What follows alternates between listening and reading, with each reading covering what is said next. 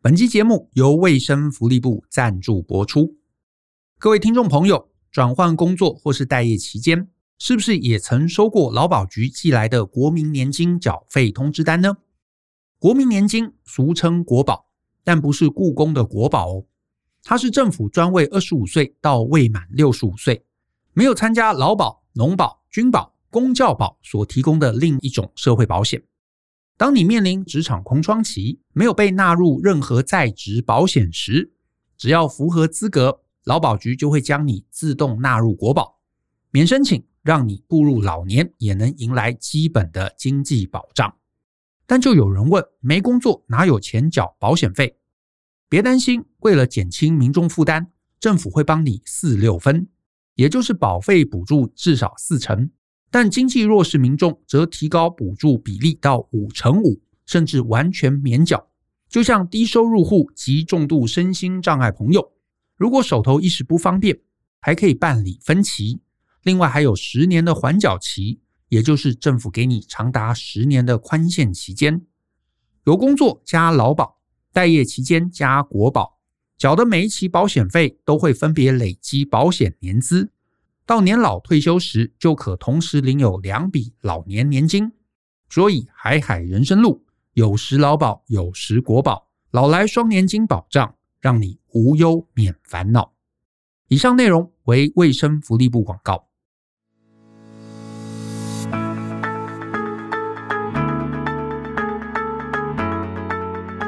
欢迎收听大人的 Small Talk，这是大人学的线上广播节目，我是舅。张国阳，大人学啊是个分享成为成熟大人必备学问的知识平台。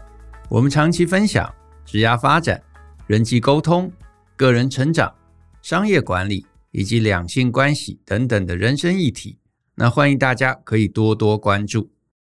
那在今天的节目中呢，我要来回答读者提问的一封信。那我这边也顺便再提一下，就是如果你有任何问题啊，都欢迎可以寄信到 Podcast。At ftpn 点 com 点 tw 这个信箱。那如果呢，你的问题呢是我们在节目中啊能够充分讨论的，我们就会尽量抽空回答。所谓能充分讨论啊，就是不是太简单啊，一句 yes or no 就讲完的，或者是呢，它也不至于太复杂啊，复杂到我们没办法在这个大概十五到三十分钟之内讲完。如果呢，它是介于中间的啊，那我们可能就会把它选成节目的内容。那今天的读者来信啊，是阿康。啊，阿康写了什么呢？我先念给大家听。他说呢，Hello Joe and Brian，啊，透过大人学的文章跟 Podcast 让我收获很多，很感谢你们如此无私的分享自身的经验跟专业。不过呢，最近我重蹈覆辙了曾经失败的经历，想请教你们的看法，希望能获得当头棒喝，让我成为真正的大人。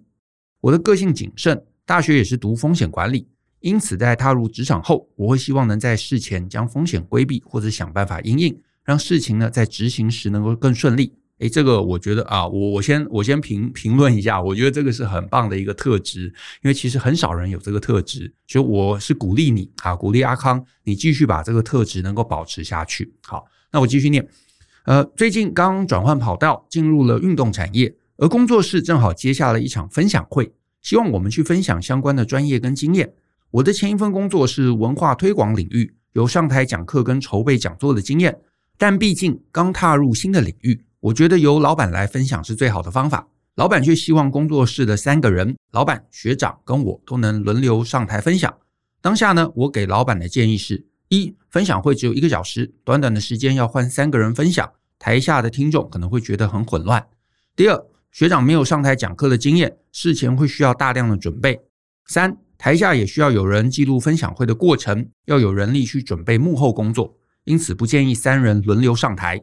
最后，老板决定由他跟学长轮流分享，由我在台下做记录，并且老板会在事前协助学长练习上台分享简报。啊，诶，听起来这个阿康确实想得很周到，这个我觉得很厉害。好，那继续练习的过程，学长感觉到很吃力，但老板一直觉得学长会持续进步。可是经过了一个月的练习，老板却在分享会的当天早上传讯息给我说，学长练习的状况不 OK。希望下午分享会的时候能换我上台分享学长的部分，我只好赶快练习，然后硬着头皮上场。还好当天的状况很顺利，安然的完成了分享会啊。那我不得不说，阿康你非常非常的厉害啊，这样子临危受命，居然还能上台，然后做得很好。好，那再来，阿康就写哦，他说事后老板再也没有提起这段事情，而我发现我的前一份工作也时常发生这样的状况。活动筹备的阶段，我提出许多可能会发生不确定因素，但前老板跟同事都不在意这些问题，认为我杞人忧天。我只好默默准备可能的应应措施。而当问题发生的时候，我就是那个跳出来执行紧急措施的人。最后到了下一次筹备活动的时候，我提出活动可能发生的问题仍然不受重视，然后呢，一再而的重演。最后我选择离开前一份工作。哦，这个阿康很辛苦啊。然后呢，他就继续说：“他说一次的经验，我可以怪同事跟老板没有观念。然后换了新环境、新领域，却又发生同样的事情。我开始怀疑问题是不是出在我身上，才让不同的伙伴都无法接纳我的想法。希望 Joe 跟 Brian 能给我直言不讳的建议，让我能发现自己的问题、反省以及改进。啊，感谢你们，阿康。呃，好，好，我跟阿康分享几个东西啊，我跟阿康分享几个东西。第一个，我觉得你的做事态度。”做事方法，然后对于这些事情的想的周全，这点是完全没有问题的，而且真的也是在现在这个时代啊，或者是啊不管哪里，至少在台湾啦的这个职场工作中，你很难见到的一个特质。所以我鼓励你啊，不要受挫，请继续把这个特质能够保持下去，因为你最终你会看到啊，这个市场会给你对的回应，这是我非常非常相信的，所以我希望你要保持下去。然后呢，我也想跟你分享，就是呢，其实，在大部分的环境中，大家没有风险观念啊，大家没有风险观念，这其实是常态，所以你其实不要觉得太过压抑啊，因为也很正常嘛，就是你身边的朋友、身边的这个亲人，大家一定都有把事情想得简单的倾向啊，要么就是太过乐观，就是会觉得，哎，反正船到桥头自然直啊，事情啊自然就会顺利啊。不然呢，就是会高估自己随机应变的能力。对，要就是想着乐观嘛，要就是觉得自己哎，到时候我再想办法啊，一定可以顺利度过的。所以呢，这些人因为非常非常的过度乐观啦，过度乐观，所以他们对于风险防范、对于备案的准备，常常是不充分的。这个状态，你其实之后工作的时间拉长了，你会看很多很多，最后你就不会讶异了。那你可能心里就会觉得很很很不爽，对不对？想说哦，我一个人这个呃想那么多，想那么周全，其他人都这个老神在在，觉得不当一回事。可是啊，你得要反过来想，他们想的简单，他们自然会被市场惩罚。其实时间拉长嘛，墨菲定律我们都知道，对不对？就算这一次他侥幸度过了，还有第二次啊，第三次啊，第四次啊，第五次啊，人生那么长。你总会碰上风险，总会碰上不如意的事情，然后哎，可能就炸锅了，哎，可能就离职了，可能就啊，甚至是有一些呃，这个这个呃，身体上面或者财产上面的一些损失。那你想的周全，你就能够确保在整个人生的过程中，你可以尽量把风险压到最低。所以我觉得啊，你你慢慢你会发现，哦，这是常态。啊，这是这是职场的常态，这甚至是生活的常态。那你就问问你周围的朋友嘛，有多少人，比方说，呃，有妥善的保险啊，那个火险啊、地震地震险啊，对不对？甚至是呃一些这个呃开车的一些保险，很多人可能根本都没有想到啊。那这个是不奇怪的啊，这个是不奇怪的啊。所以你不要觉得你自己不对，反而是你的环境，你的环境他们都太过乐观了。啊，所以呢，这个其实才让你显得格格不入。那呃，怎么办？好，怎么办？如果我是你，我会尝试在接下来的人生中或者职场中做的事情，大概是这几个。第一个，我会尽量找一个有风险意识的地方。啊，意思就是说，虽然大部分啊，外面的世界很多人都会把事情想得乐观，想得简单，然后会高估自己的能力，但是不表示每个人都是这样。你还是会发现，哎，有些环境、有些组织、有些公司，他们其实是比较有风险意识的。所以呢，如果是可以的话，我就会尽量想去找到这种有风险意识的地方。那你可能会说，哎，这个呃，我怎么知道？我怎么知道这个环境是比较有风险意识？我是觉得啦，以大部分的组织而言，还是看最上面的老板，也就是主事者的态度。如果主事者他本来就是一个小心谨慎的，他就是有风险意识、风险考量的人，那其实他就会反映在所有的组织形式之中。就像阿康在 email 中提到的，他的老板啊，他现在在的是一个小公司，三个人的小团队。那老板很可能也是这个刚经营没多久吧，所以他在商场上面历练搞不好也不够，所以他事情没有想得很周全。比方说，你办过活动，我们也办过活动，那我们就会知道阿康你想的是对的。啊，不可能一个小时三个人上去分享啊，这一定是很这个扰动观众的一个认知。然后呢，呃，没有人做这个后勤，没有人做记录，这后面一定也是致命的。就算这一次度过，下次下下一次一定有一次会你知道爆炸，会开天窗。所以呢，呃，你做的没有错，呃，可是你的老板可能在这种活动上相对没有经验，或者他本来他就不是一个那么有风险意识的人，所以其实你会看到啊，你会看到，所以。简单讲，面试的时候，我们当然不知道老板的风险意识是怎么样子。可是你开始做事，你做专案的时候就很明显嘛。老板到底怎么看待风险，他会完全反映在他的执行策略上面。比方说啊，比方说他到底愿意拿出多少的资源在不同的案子上面，这个其实就是风险意识的高低。好，那我也承认有些案子啊，他可能真的就不重要，所以没什么资源。然后大家随机应变啊，这个在所难免。就像出去诶参加一个活动，这个活动可能真的不重要啊，那我们派个一个人、两个人啊，打发打发，这可以理解。可是呢，你公司里头一定有那种很重要的专案，这种专案，你的老板到底他是抱持着什么样的态度？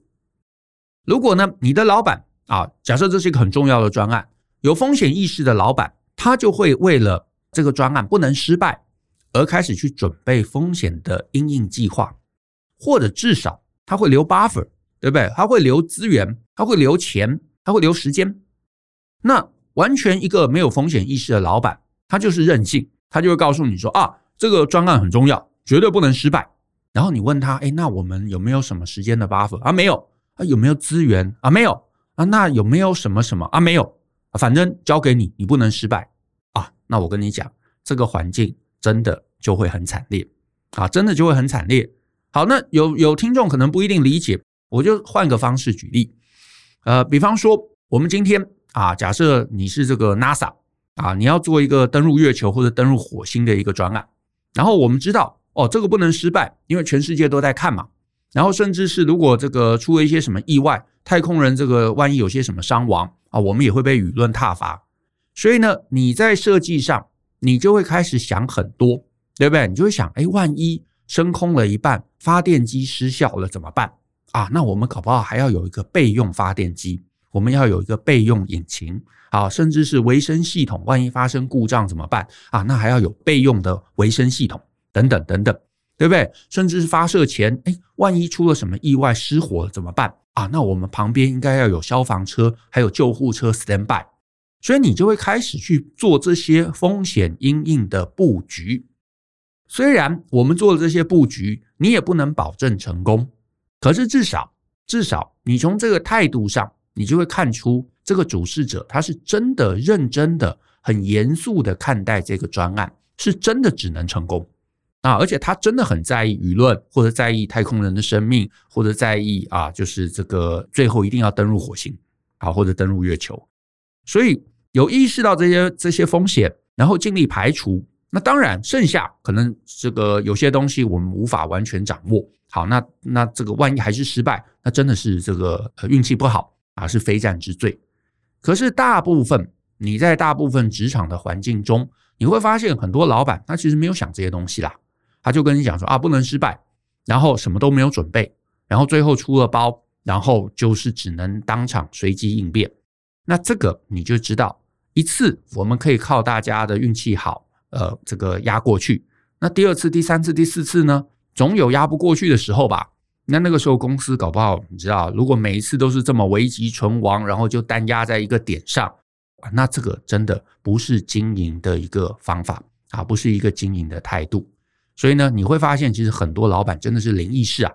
可是你知道，口里讲的是专案不能失败。可是他对于备援计划的考虑，他不花心思，他明明要发射火箭，可是他却把事情想得很简单，会觉得嗯，应该很容易啊啊，一两个人对不对？研究一下，搞不好我们也可以做出很厉害的这个引擎啊，甚至是你知道这个主引擎我们都没有研究出来啊，然后也没有专门的人来研究，然后他就觉得呃，应该明年就可以就可以发射吧。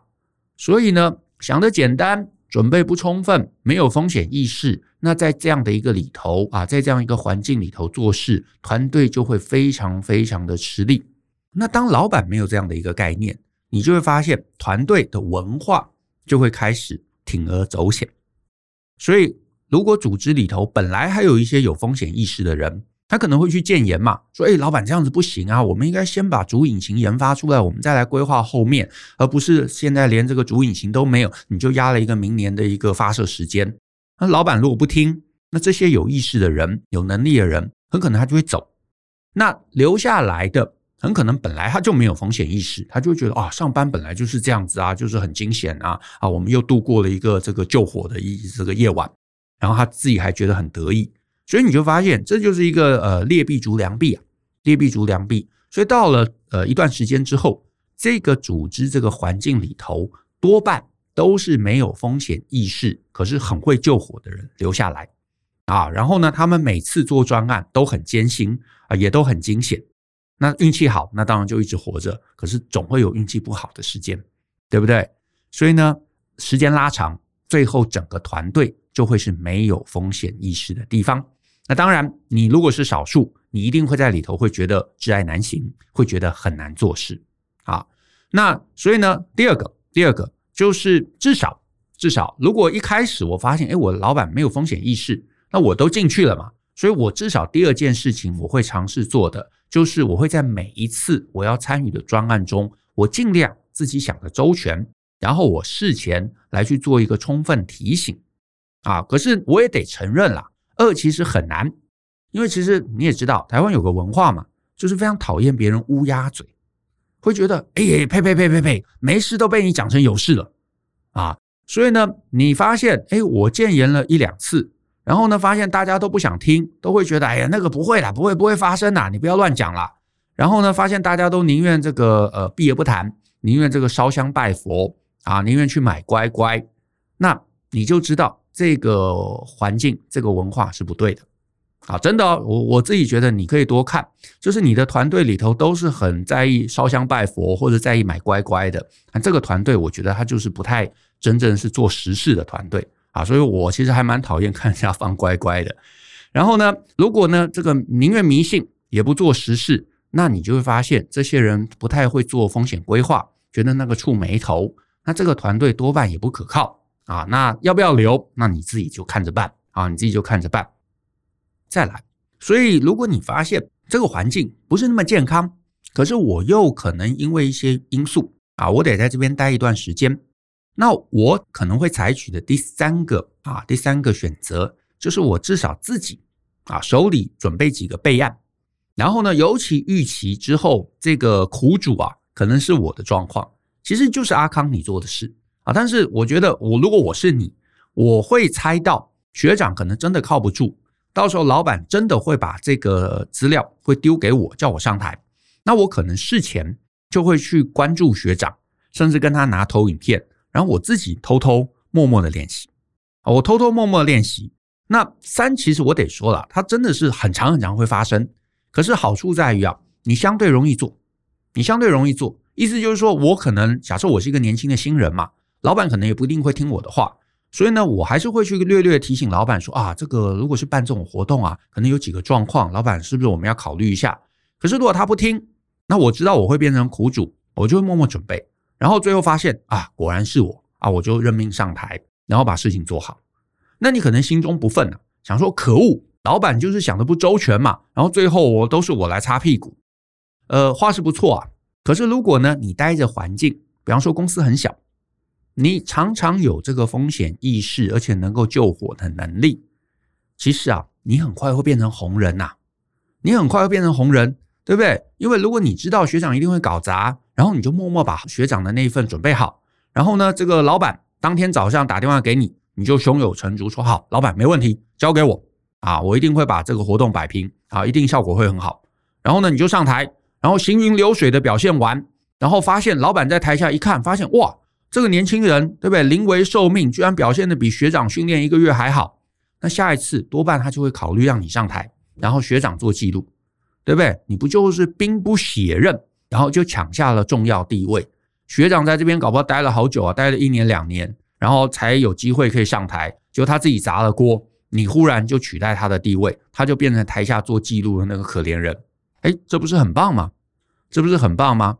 就是，呃，我的意思是说，阿康啊，你现在的思考是把所有的状况都往自己的身上扛，想说，哎，是不是我的沟通能力有问题啊？是不是我想的太多了啊？我不应该想这些风险管理的事情。哎，不是，不是，你没有任何问题，你想的周全很好。